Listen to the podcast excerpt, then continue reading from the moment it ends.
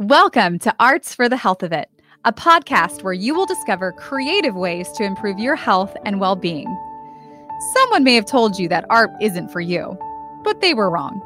Anyone can create arts for the health of it. No talent or experience necessary. I'm just a little songbird. Try to fly my way homeward with the melody, and I make the beat. Don't know where it'll take me, take me. Cause when I'm in the dark of night, I sing my way back to the light. Come along with me, and your heart will see that a song changes everything. Oh, oh.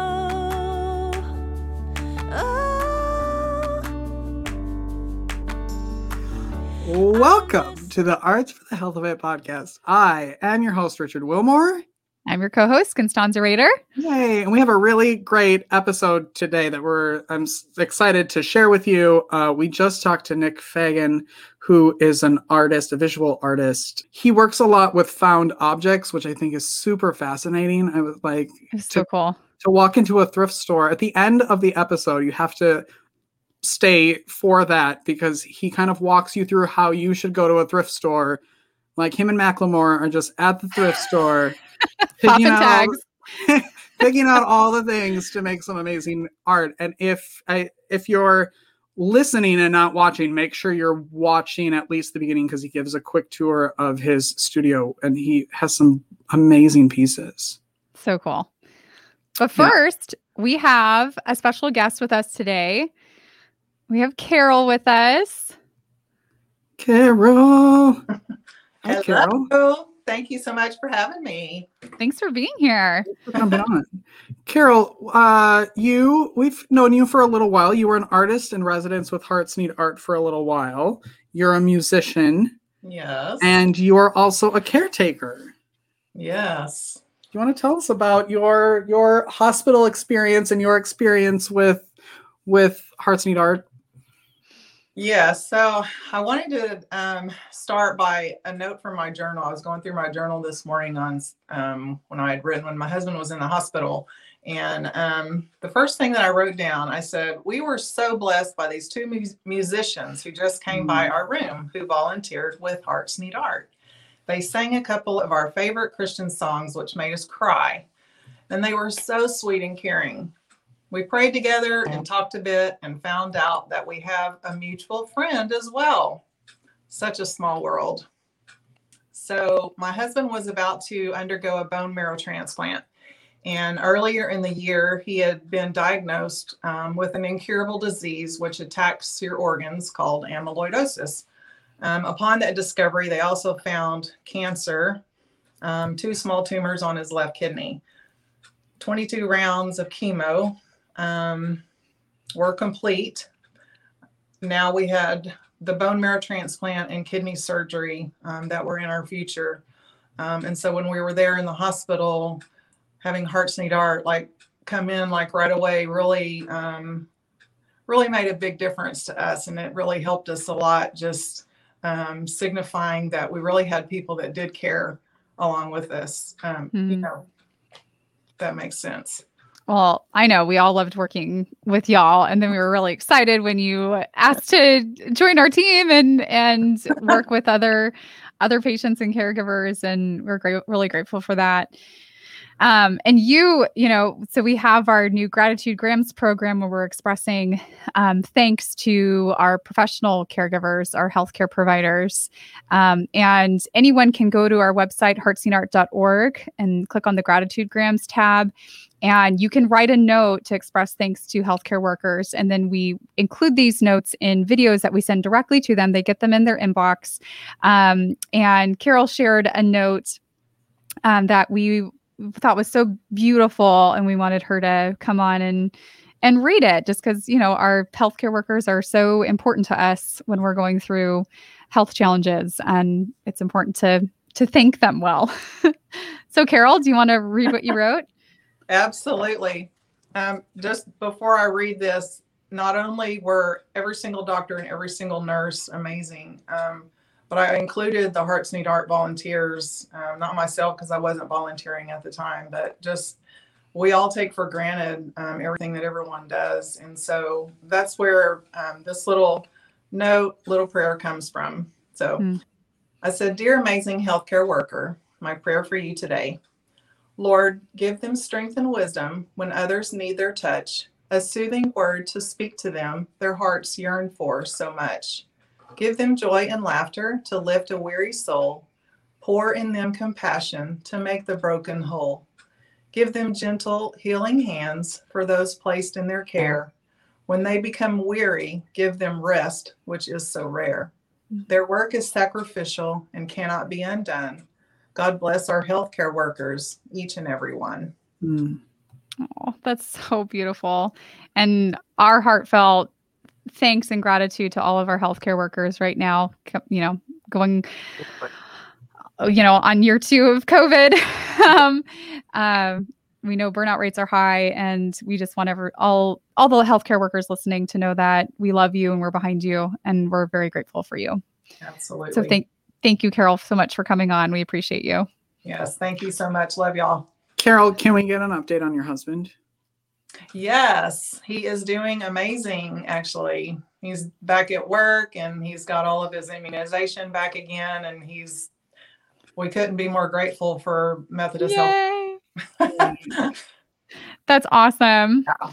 yeah. Well, well, we're so. We can't give hugs, so give him a hug for us. Okay, air hugs. Air yeah. hugs. Carol, thanks for jumping on with us today. Thanks, guys. Thank you, Carol. Take care. That was Carol. She's amazing. she so is amazing. jump into that interview uh, with Nick Fagan. He's an artist who works in Richmond, Virginia. He deals with a wide range of issues such as mental health, spiritualism, and self identity. And he explores these issues using different mediums as a way to amplify these issues. And uh, it was a great interview. It was a good interview. And one note, we mentioned an art piece that's in the Smithsonian Gallery um, that we couldn't remember the name of the artist, um, but the the installation was very striking. So if you want to look it up, um, we mentioned uh, the installation is called "The Throne of the Third Heaven of the Nation's Millennium General Assembly," and it's by an artist named James Hampton.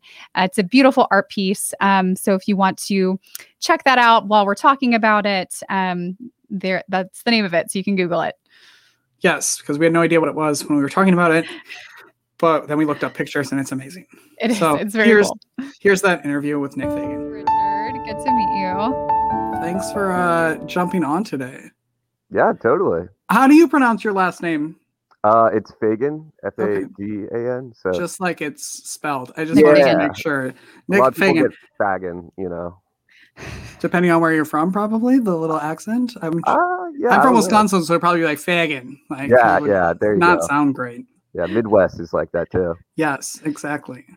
Um, if you are listening to this podcast, you need to jump over on our YouTube channel and watch at least the beginning part of this because there is some amazing artwork hanging behind Nick in this video. Can you give us a little 360 tour again of your studio? Yeah, totally. So this is kind of like where I make most of my work and stuff. It's kind of changing all the time, but here's a little 360 from my couch.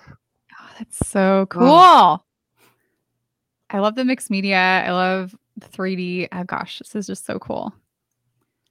And of this course, is- I'm a huge fan of the crochet on your wall. Oh, thank you. As a crochet artist myself, I appreciate that. Can we get a an upshot of that? Yeah, of course. That's so cool. So did you you made that? Yeah, so I use uh, right now. I've been doing a lot of fabric work. So um, a lot of times I'm using moving blankets and crocheted blankets, and what I'm doing is stretching them over uh, canvases or stretchers. Then I'm going back in and actually cutting the images with like the crocheted blanket under the moving blanket, and then cutting the moving blanket to reveal the crocheted, and kind of giving this kind of weird kind of texture and different kind of mediums meeting the thing that I was drawn to when I was uh, doing research on you was I think that probably the first sentence in like your bio that that your art is a material reaction to my experiences with mental health and disability, and I think that hundred percent uh, sums up kind of what arts and health is really. Yeah, um, basically like I I have pretty severe learning disabilities with like reading and writing. So like growing up, it was really hard to express myself. Um, Mm. in general, like trying to communicate feelings and things like that. But I realized like through visual mediums, I could really do a better job at that kind of um, really kind of be able to express something that I couldn't write or say because it was just too hard to translate. Mm. So when you don't have those options, you find something like that. So I was drawn to art for that reason, and you know, I still am drawn to it. It is like a conductor for uh, getting out kind of expressions for me. Hmm. What did you have a a first time that you kind of discovered that art could be a language for you, an expressive language? Was there a class or something? You know, how did you come to that? Yeah, so um, I've always done art and stuff, but like I never really thought about seriously or anything. But I had this teacher in middle school who uh, she kind of sat me by and she's like, you know, you really like can do this and like you're pretty good at like ideas or like you know thinking creatively. And I was like, whatever, okay, sure. But then uh, she called my house at night. Um, talked to my mom and my dad and was like, "This kid should really do art." And Oh man, she pulled out the big guns. Wow. yeah, yeah, and I didn't know this was happening, and so they get off the phone and they're like, "We just talked to your art teacher," and I was like, "Oh crap! I hope I didn't do something wrong." and uh, they were like, "She just told us you should do art, and like you, you should. We're gonna support you in that." And so Aw. they were very supportive, and you know, they were like, "Let's find something that like you're good at," because before that, I was struggling. You know, I wasn't good at anything really. So it was like really nice to find kind of home in that. My parents being super supportive in that. Did Hmm. you feel confident in your art making up until that point? Not exactly. I mean, I think you're so, you're still a kid, so I was like 12 or anything. So like art in general was such a weird thing. It was like either like the cartoons that I like to draw or like the you know Da Vinci kind of like hyper realistic. That was my idea of art. So I just like I don't know. I didn't really understand what confidence in art was yet. sounds like you use a lot of found items, right? Like you're not necessarily always using traditional art materials for your pieces. And I would love for you to talk about that and how you kind of came to work in those mediums. Yeah. Um, well, I've always been a thrift store person, kind of Yes. like exploring thrifting. Um, pretty much That's really my what this episode should be about. thrift Yeah, seriously. My uh, it like started with my grandma. She would always thrift, like always picking up stuff from different thrift stores, glasses, like uh, a lot of lamps. She collected like lamps like crazy. Oh, But I think I got that in my like you know in my blood. So when I was in high school, I started thrifting and things like that. Mostly like T-shirts from like you know the 80s and 90s of like weird ironic brands. But then it kind of transformed where I started seeing things that at first I think they were ironic buys, but then it became more sincere. So like crocheted blankets, I thought they were just kind of like a gross, uh, not gross, but the, you can say it. I mean, in I a thrift store, maybe yes. I mean they were just tacky. You know, it's like Yes. they're, they're like the worst color like combinations, and it's just like a weird pattern. Like the was it like I forget.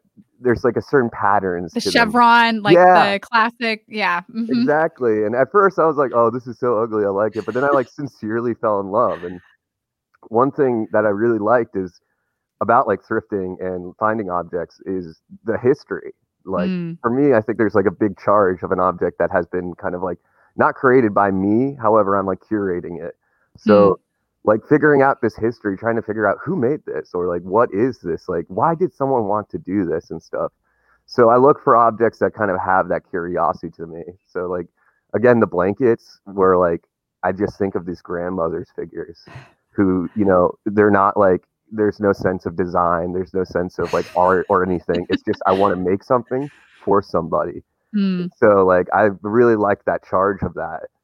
And like other things I've thought about, like I've worked with wood um, that was part of an old stadium that got wrecked down here, but it had all this history of like big performers would come and play here, and it was completely forgotten about. And I just thought about all these scratch marks that were left in the wood Mm. as this residue of people and stuff. And I wanted to show appreciation to this kind of like lost history of objects.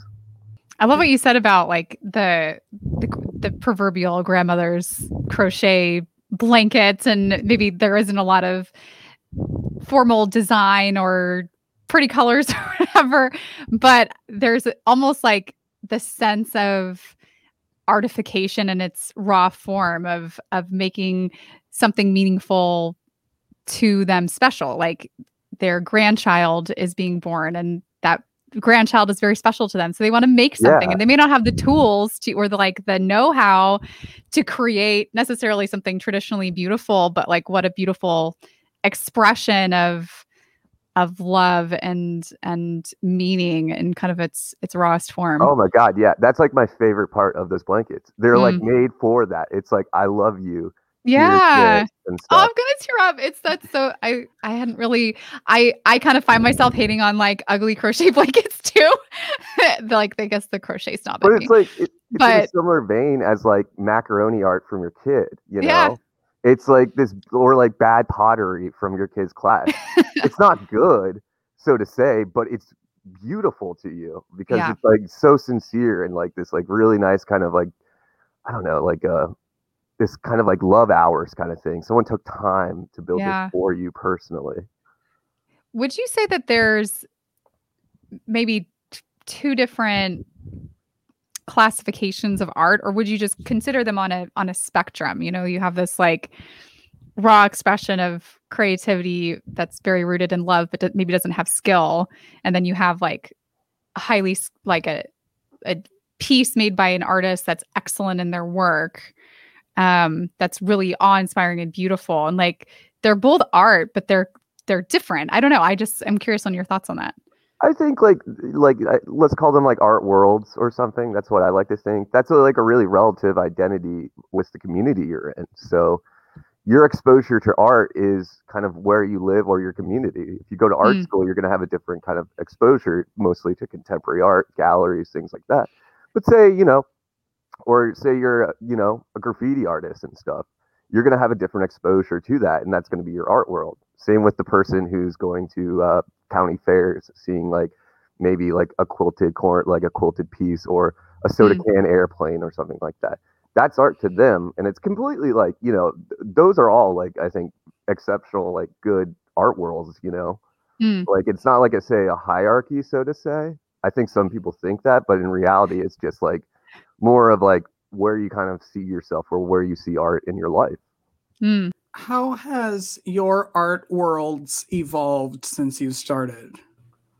Uh, oh man. Take your time. where do i start Uh, I mean, you know, going back to when I was like, you know, 10 or 11 and stuff like, or like 12 or 13, I really didn't know anything. You know, I knew like Picasso, like Salvador Dali, a couple of them. And then I started, my parents were again very like supportive. And so they were like, you know, you should start really going to like do art things and stuff and start like maybe like helping out. So there was a local gallery. It was a community gallery that I started just interning at and stuff called Grace up in uh, Reston, Virginia, and um, they started showing kind of weirder art. I wouldn't say like completely kind of like conceptual, but there was like a lot of craft elements that I really didn't know about. So that Hmm. was really kind of like okay, there's something there. And I did a couple other programs. One of the big ones that really changed me was uh, I interned at the National Gallery for a hot second in high school. nice Yeah. And that opened up like the whole world of like modern art and really seeing kind of like 20th century art and really like seeing how people have pushed farther. So I saw something that I really was attracted to and I wanted to chase more because Hmm. I saw artists that were like similar. Like I remember the first time seeing Philip Guston and really being blown away, being like, wow, I can really like kind of like relate to this artist in a sense. Like I know there's like a 40 year or 50 year gap between when he was making his, but I feel a connection. And there's Hmm. a place in the format where it's being shown. So this is where I want to be. Hmm. So it kind of advanced, and then you go to school. I went to art schools, and the more and more you get into that, the more kind of like-minded people you meet, and you kind of grow the community until your kind of community kind of is expands so much larger, and you're kind of then in your own art community, and you know, contemporary art, I guess is what we would call it and stuff. it's been quite a journey then right Yeah, I- I mean, it really is. It's wild to think about. Ugh. time to go go all the way back to the beginning Uh, you've mentioned several, a couple of times the support that you uh, received from an art instructor and then also your parents. Can you explain a little bit about how important that support was to you? What you think would have happened if you didn't have that support? And maybe what you might say to someone who wants to express themselves through, through the arts but isn't experiencing that same type of support? Yeah, I mean, I probably wouldn't be doing art if or doing art on such a smaller level if I didn't have that support, like my parents fully committing to me, letting me like be able to, you, you know, doing art is a risky kind of thing because there is no guarantees of jobs. There is no guarantees of, uh, you know, this is going to pay off at all. It's kind of like you have your stuff and good luck. And, you know, my parents trusted me and stuff. And we're like, no, I think we can, you can do it. And so having that support and being able to talk to them, especially when you're having a rough time of it, say like there's been times where I just feel like I'm gonna quit because it's just like I'm not getting anywhere. I'm just like working too many jobs to just do this. Feel stupid. And I called them. Uh, I called them and I tell them, and they're like, "Come on, like you got to get back up and do it. Like mm. you got to keep on going. You can't quit on us. Like or you can't quit." And it helps me a lot and same with teachers. I mean, that teacher in particular really started it, but I've always tried to find a mentor kind of figure to help me kind of work through things, you know, to see how they did it or um, to just grow a little bit more in art, like learn how to do things. So uh, teachers have always been important to me. And like right now I'm teaching a little bit and it's kind of cool to be on the other side of the table with oh, that. nice. Yeah. So it's really weird, like uh, kind of being like, oh, now people are like asking for your opinion and like what should I do? And it's like, oh man. But um for people who kind of um don't have support or have that, it is really hard. But I say the best thing you can do is in that is build a community of like-minded friends of some sort, some sort of support of that nature where you can kind of uh, go to them. If your parents or like um I don't know whoever like your teachers aren't the people who are like helping you mm. building kind of an art community building people that like are with you in this is going to be the best help for it. Doing art and just doing art in general is can be very vulnerable and self-revealing process right? And so have you know having that support i know f- for me and my creative endeavors is so important you got to have people to remind you that no, no, you can keep doing this. yeah. I mean, you go crazy. Like, I've gone yeah. like crazy because it's just like, what am I doing? Like, I'll find myself like knit, like sewing until like 7 p.m., like starting at like, you know, 9 to 7 p.m. And I'm just in my studio freezing. And I'm like, what am I doing? Like, I'm, I'm just like sewing a flower. Like, why? Why am I here? Like, I could be enjoying life a little bit. You're in the flow state and suddenly it's 12 hours later and you're still working on one flower. Yeah pretty much. And you're like wow what a day. What is it like? I, I I love that like there's sort of like layers to it where you're finding something that someone at one point thought was beautiful and then you're taking it and turning it into something else completely different that's beautiful. Like that layering system to me kind of is so fascinating to like almost amp up something. What what can you talk about like the process of that? Like going in your hunt your search um do you like you were talking about the history of things. Like have you done a lot of research on things or are you like making up the story of the grandma knitting this for her grandchild or both yeah that's a great question. I mean, it's kind of a mixture. So, in my opinion, it's less of a historical kind of like finding an object and learning the exact history and more of a spiritual history of it. Mm-hmm. Like this weird sense of charge you get from seeing something. You know, you know exactly the character that's built around a crochet mm-hmm. blanket already.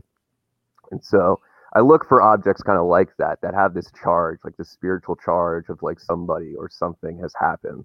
And you mm-hmm. can kind of build a character around that. So, there's this history, but it's kind of ambiguous, so to say. But you can build kind of it's easy to build like a character or, or mythos around that. Same with like the moving blankets. They're all moving blankets on top, which is like a whole different kind of like idea I have with kind of history and people and stuff like that. When you say moving blankets, like you mean like blankets that you literally use to move, Yeah. like so- the to pad your furniture and stuff. Okay. Yeah. So like I I work as a mover part time and stuff. Oh, fascinating. Yeah, yeah, it's a good job. Um, but um, I, you know, kind of fell in love with these blankets because I realized, you know, on hot summer days, your sweat and stuff get poured in, and like it's this dented thing, and it really kind of like reminded me of this kind of weird labor that is Mm. unseen. Like, uh, there's so many like. I also work as an art handler time to time, and I do productions of shows. And one thing I've noticed is there's so much work that you don't see a lot of times that make into like the production of something. You see like the one person, maybe a curator or the artist, and it's like, wow, what a great piece you've done. But you don't see the like hundreds of people who made the process of that. Hmm. And I thought about the moving blanket in the same way as something that was, I guess, like um, it was something that is used to protect. It's used to, for the process, but immediately when it's over, you take it away and you put it away. Kind of the subjugation of like unseen protection or labor. Hmm. And um, I thought there was kind of a charge to that, you know, all this history of like holding things and protecting them, and then Mm. being put away. It's like this, uh, like weird. And then you I- combine it with a crochet blanket that I Yeah, like to call it like the M people. and M. You know, like it's like you have like the hard outside of stuff, like this like labor, and it's like gritty, and then you have this sincere kind of inside the gooiness and stuff. I want to know what you get, how it affects you making art. Like you talked about, you know, the times when you're like, I can't do this anymore, and your family calls. Like, wh- why do you keep making art? Um, I like it. Of course, I do. I think that's a big thing. You know, I don't. Secondly, I don't know like what I would do without it. I've gone so far at this point. It's kind of like I got to see it through the end. Um, you know, it's strange. I think about like uh, when I like why do I like art or like why do I do art a lot of times.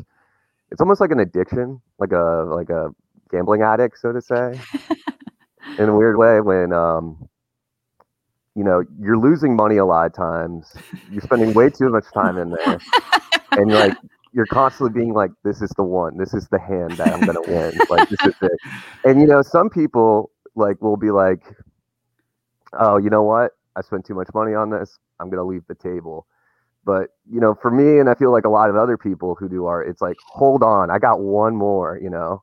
I've got mm-hmm. like I can I, I feel this good piece coming, you know, and then like a lot of times you'll get a like a show or something, or like you win a pot and you're like, oh, I'm staying on, you know, I'm good. So I, I know that's a weird metaphor, but I think that's like so. no, it's a No, it's a great it- metaphor. Yeah, it works perfectly. I mean, we talk to a lot of people that have, you know, some sort of wounding around their creativity. You know, they didn't have a supportive art teacher or supportive parents, and they were told that they couldn't draw or couldn't make art. And so then they Yeah. never, and they stopped and they kind Yeah. of cut themselves off from that form of expression and that, that way of um, expressing their voice. yeah, that is definitely something you see a lot, especially in public schools and things like that. Like just art as like secondhand and kind of just cut off or not being seen as like a serious thing. I know my like high school wasn't and stuff. So I could definitely relate to people just kind of calling it quits if they don't have a support team with them or Mm. like teachers or a family that is going to help. What's it like to showcase your work on a scale that you do? There's such a confidence in that of being like, here's an entire gallery of my art. And I want to know like how, how that feels to put that out there to the Hmm. universe instead of, you know, keeping it and just making art for yourself. And I always say I I make a lot of artwork that ends up hanging on the walls of a garbage can, but that's where it needs to go, and that's it's very. But you enjoyed making it. But I enjoyed making it. So to be Yeah. like here, like that, that's such a huge piece of your soul out there. I want to know what that feels like. Hmm. Um, it's scary. I got like it's a weird feeling, especially you know your confidence is really kind of shaky when you do those things because you're you are putting yourself out there. You're putting your ideas out there, and you hope people like it. You know, and you know a lot of times I like to like maybe spend like 30 minutes in the gallery that I'm having a show or something and then I want to leave because I just feel weird because it's like I'm watching people watching my work and it's like I'm trying to like see if they're liking it or not because like I'm trying to read their faces. I don't know. Like it's very uncomfortable, but for me, I always think there's like audiences for the work when you make it. So there's an audience for myself. There's like kind of a critique audience and then there's like a personal audience of someone being entertained by it so mm. when i produce work i have those ideas of the audience in mind um, who do like who is this for and things like that for like shows and things of that nature a lot of times like these are explorations you know a lot of times i move from medium to medium and um, kind of try different things out and so it's like these runs of productions so to say and it's kind of nice because I get to explore an idea and then I push that out and then I kind of start over again. So it's kind mm. of like being able to show maybe like a project or something of that nature. So for me, like showing with those, it's just kind of like this natural kind of ending to something. Like when I show, it kind of like a lot of times that whole kind of a series kind of fades into a different kind of or transforms a little bit into something new. Mm. What's something that you're exploring now that you're excited about? Uh, definitely these crochet pieces. I started like um, probably December of last year. So mm. I'm definitely exploring kind of the dualities of different materials with say the moving blanket being something that's banal and like work and rough versus the sincerity of the crocheted blanket mm. and um, the kind of purpose built for it, you know, as like something you show and you give with love versus a moving blanket that's like beat up and kicked around and mm. kind of using that as like a duality and then using this imagery for like a diaristic setup for myself.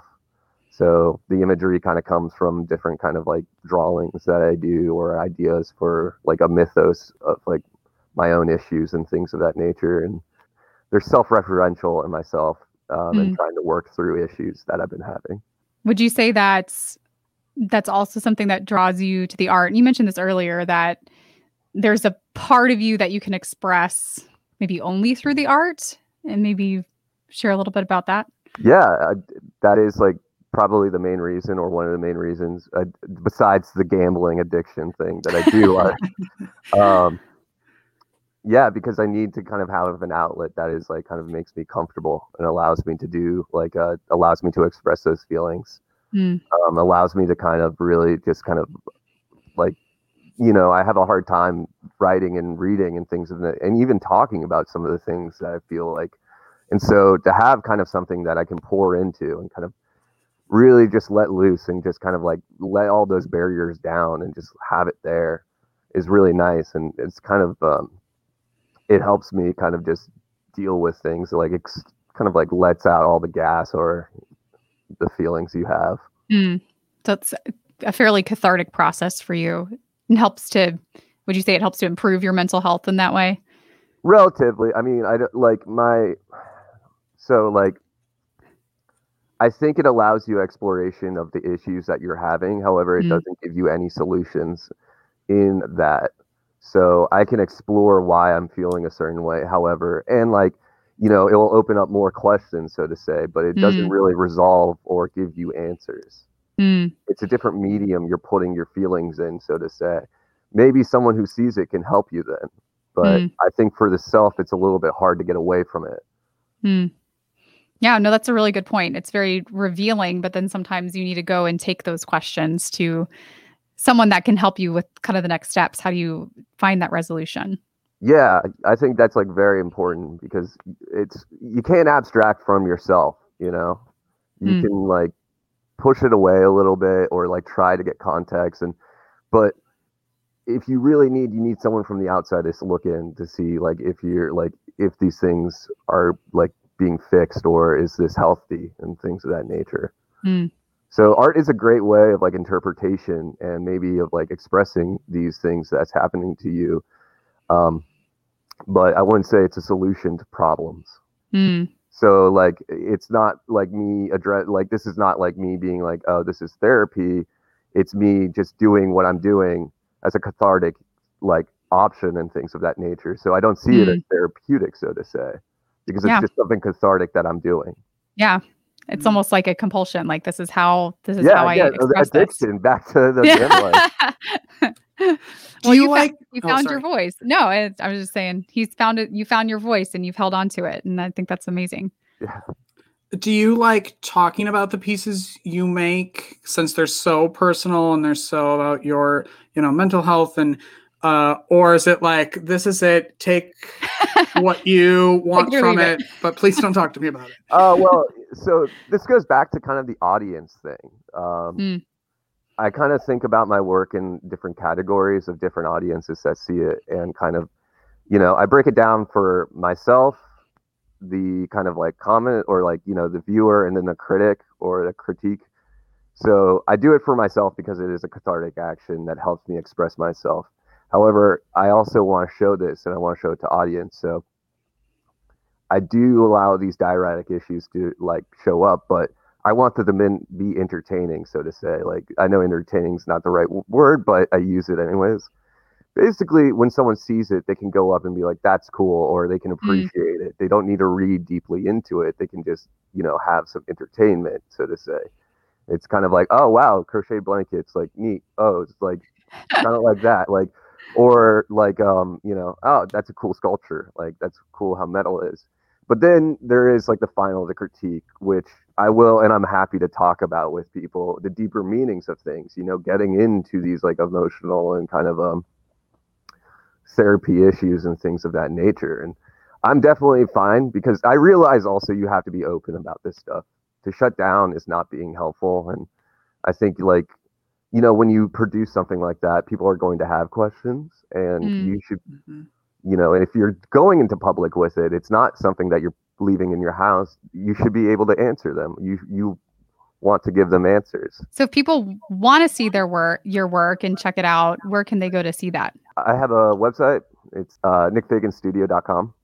And uh, I have an Instagram. It's at nick.fagan. And I'm also going to be in a show in May at a gallery called Super Dutchess up in New York. So, Awesome. yeah, a couple things. We um try to throw in a like practical thing that everybody can do uh after listening to the podcast and I would love for you to kind of give a prompt to someone who's like walking into a thrift store for the first time like I'm to go like I keep going to like those old remember those old glasses that had like the flowers on them and like Yeah. that's what when I think of thrift stores, that's what I think of those super vintage glasses. But can you kind of give someone something to like look for or how to navigate that when they're when they're thinking taking something and turning it into art? Yeah, uh, I think this is what I do, and I think this is actually pretty fun to do. Is put on your headphones, um, play one of your favorite songs on repeat for like oh, 30 minutes, and then just walk around and just like look at things. Hmm. Don't think practically. Don't think of like, you know, oh, do I want this? Oh, is this cool or not? Just look. Look at form. Look at color. Smell. Kind of open your senses to it Hmm. and this like kind of repetition and this this weird thing will happen i think where you start to really attract to certain things and you don't know why but you know Hmm. you're attracted like you were talking about the glasses and things and like when you're in that mode you'll gravitate to things more and so like if you do that i feel like you're going to find some weird things and weird things about you I love that exercise because it's combining music, which you know is kind of my thing, um, and and then also all your senses, and that lines up. You know what what we know about trauma, and when we experience trauma, our brain doesn't it doesn't encode it in the verbal area of our brain. It's it kind of encoded in a pre-verbal and kind of that subconscious part of our brain that responds to stimuli from the environment. Um, so it's kind of a way to kind of tap into maybe that subconscious part of you that needs not just expressing trauma, but just that subconscious part of you that sometimes needs a different way to reveal itself than yeah just well the verbal spirit, expression. you know like I, I like to call it the spirits like the like the charge and the spirits of those things that yeah, the energy. heart in the head and you're like tingling from it Yeah. That's a great. I'm I'm gonna totally try that. I love thrift stores, and I can't wait to. oh it's a blast too it's really so okay, is. So I found an item that I like the vibration of it. My subconscious is speaking to me.